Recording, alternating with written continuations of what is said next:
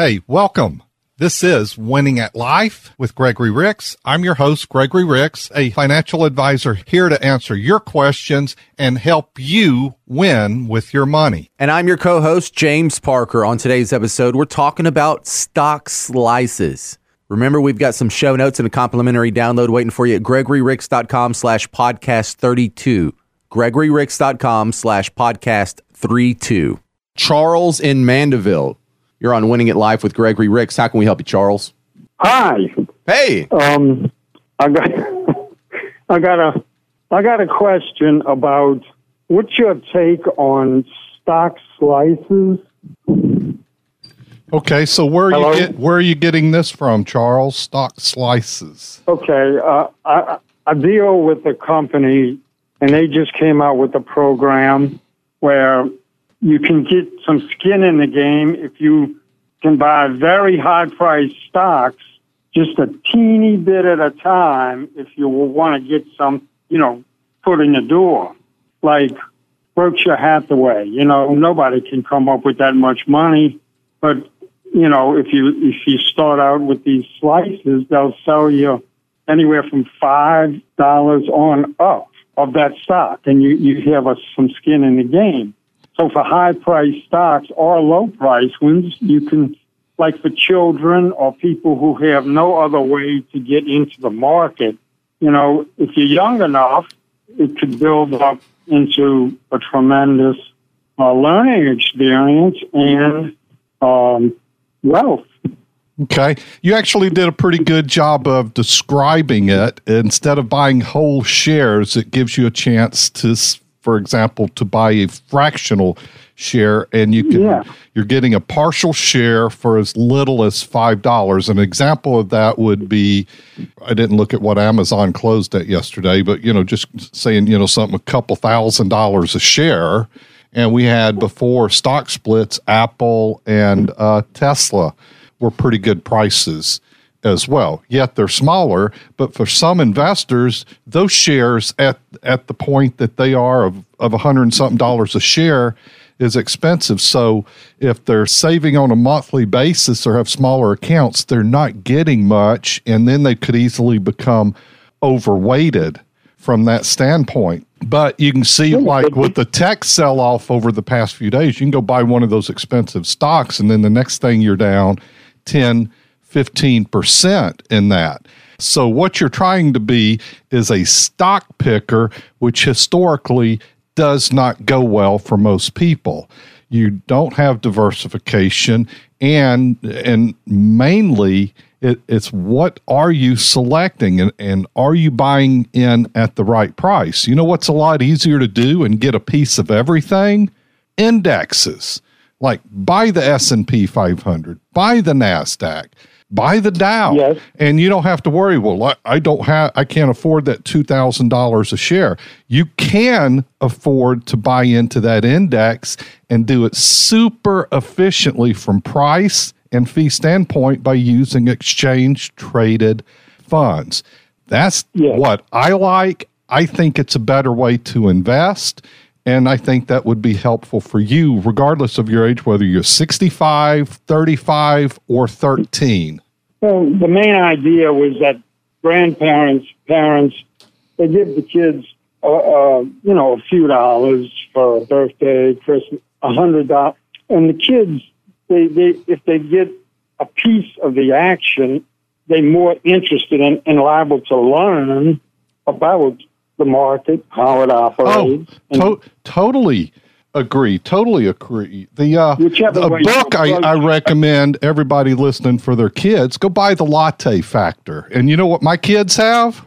They have the S and P 500 index in an ETF inside of get this a Roth account. And you know what? They love seeing that going up, and they're like, "How do we get more money in it?" And then one of them says, "Well, well, can I buy something with it yet?" No, that's for your future. That's a big help. Thanks for the call, Charles. Great call, Charles. Now, I have some questions for you, Gregory, because Okay. it sounds like the same machinations, the same process as an ETF, except instead of the ETF gathering all of these funds under it and you just buying in a share of that whole entity, it's really just an ETF for one stock.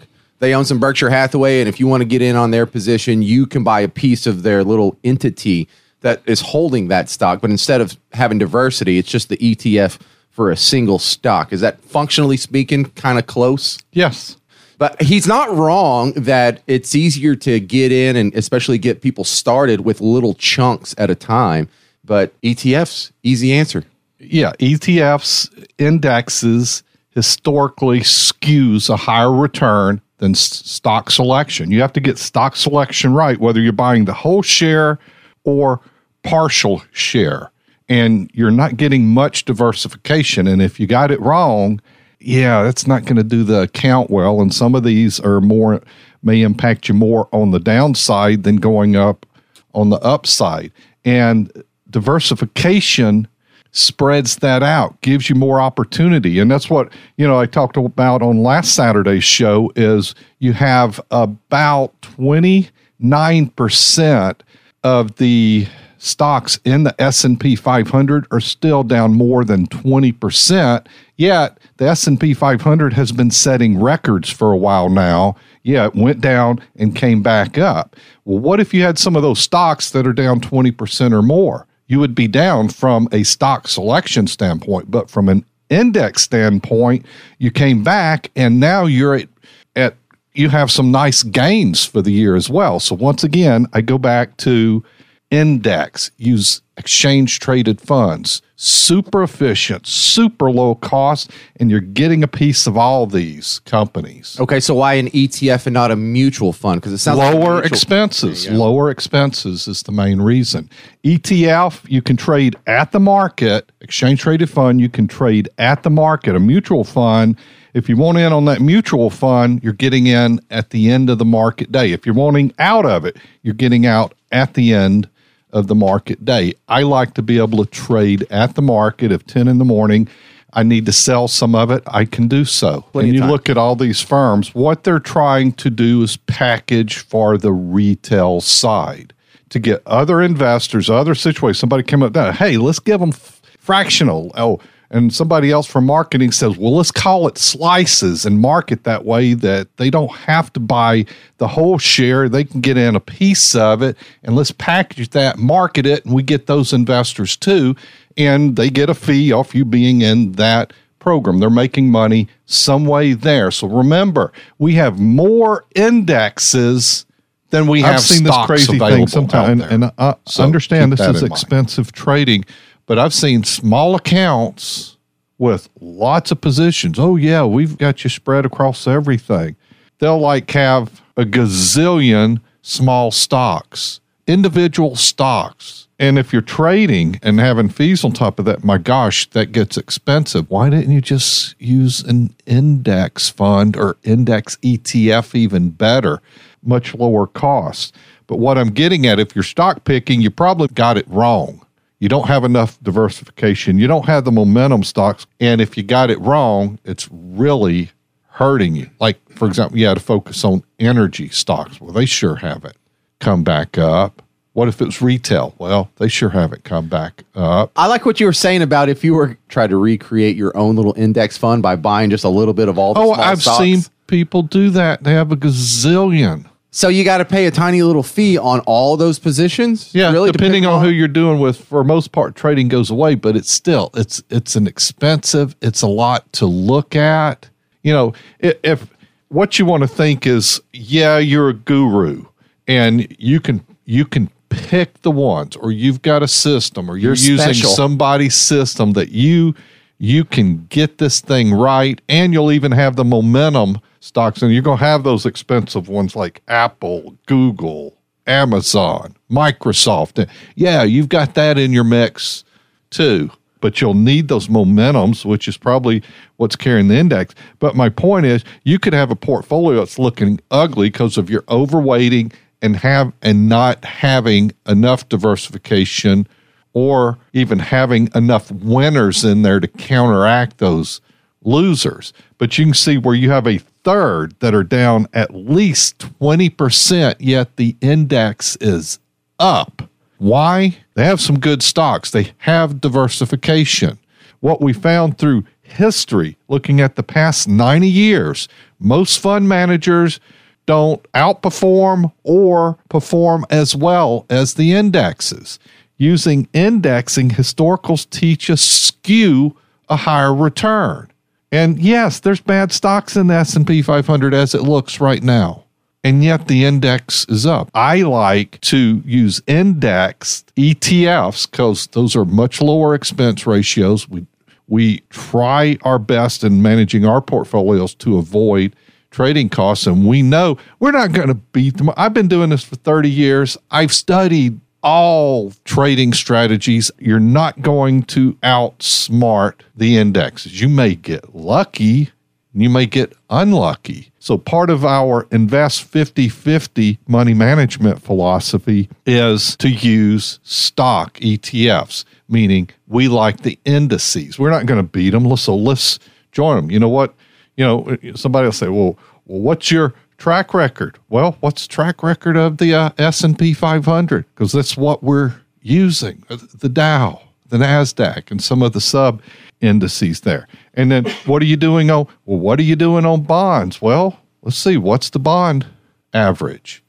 we like those on the ETFs because I don't like to, you know, I I'm not in the buying houses and selling houses business. You know what the pain it is to sell a house? Well, that's kind of like selling a bond. You got to list it and wait for bids. I'd rather do it inside of an ETF that has low expense ratio and let the institutional guys help with that selection. I just know what the aggregate, what the average does for me over time.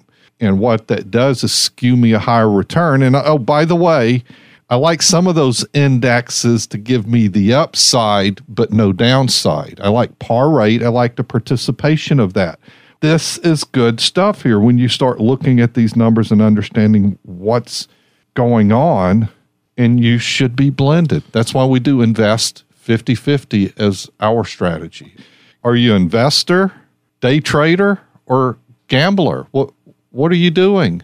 Oh, I'm a mix are you willing to risk the money? You know, as a gambler, you play in some game in the casino, you put money out there, you put it out there knowing that you may never get it back. You know, whatever that bet, say it's a blackjack table, you put it out there. Are you getting it back? You're hoping to get it back, but it may just get pulled away from you.